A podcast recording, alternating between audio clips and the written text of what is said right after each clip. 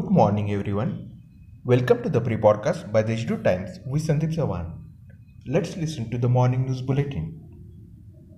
Nashik Municipal Smart City Development Company has opened up an opportunity for internship for fresh graduate youths from various faculties, including science, information technology, civil engineering, computer engineering, and public relations, under the central government's The Urban Learning Program.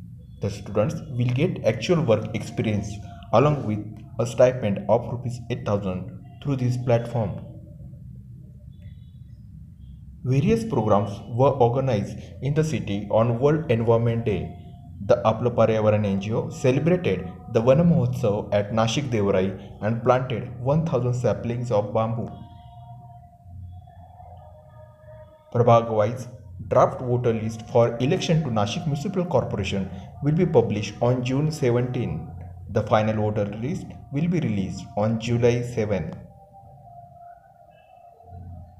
Showing high alertness, municipal engineers have lodged a complaint directly with the police against the landowners who illegally encroach on the natural water channel located on Varvandi Road in Mhasrul Shivar of Panchavati Division. Citizens have expressed satisfaction over the prompt action taken by the municipal authorities.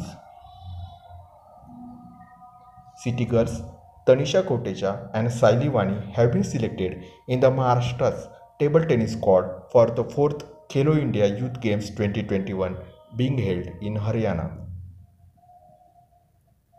COVID status 8 new cases detected in Nashik district, 4 in Nashik, 2 each in rural area and Malegaon town.